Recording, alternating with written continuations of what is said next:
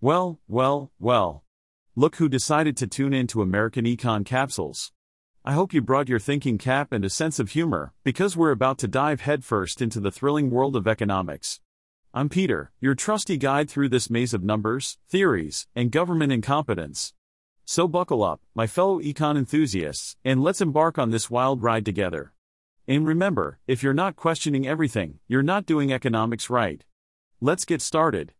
Gap's Old Navy brand is facing a lawsuit that raises an interesting question Can an AI chatbot be convicted of illegal wiretapping? The lawsuit alleges that Old Navy's chatbot records, logs, and stores conversations without the knowledge or consent of consumers, thus participating in illegal wiretapping. Similar lawsuits have been filed against other companies, including Home Depot and J.C. Penney, claiming the illegal wiretapping of private online chat conversations. While the outcome of the lawsuit may result in companies adding warning labels to inform customers that their data might be recorded and shared, it raises important privacy concerns about chatbots. One concern is the lack of transparency regarding the data used to train AI chatbots companies have not been forthcoming about the sources of information used, and with chatbots encouraging users to enter personal data, there is potential for misuse. Researchers have even been able to extract personal information from AI models using specific prompts.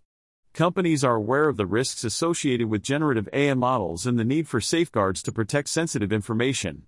However, the US lags behind Europe and Canada in terms of AI regulations and online privacy laws. While some states have comprehensive privacy laws, there is no unified federal level regulation on online privacy. Thus, companies have the freedom to operate without stringent privacy protections. Furthermore, the issue of deleting personal information poses a challenge. Large language models cannot modify their training data, leading to questions about whether companies can truly delete information. Privacy warnings are often lengthy and tedious to read, but consumers can expect to see more of them as chatbots become more prevalent. While chatbots offer convenience and efficiency, it is crucial for consumers to understand that their data may be used to train AI. As chatbots become more sophisticated, it becomes harder to distinguish between human and AI interactions, raising ethical concerns.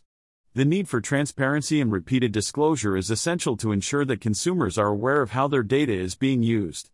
Well, folks, it's time to wrap up this episode of American Econ Capsules. I hope you enjoyed my witty banter, sarcastic remarks, and enlightening insights. Remember, I'm just a fancy AI algorithm, so don't blame any human for the content of this podcast. Now go out there and conquer the economic world, or at least try not to go bankrupt. Until next time, stay cynical and keep questioning everything.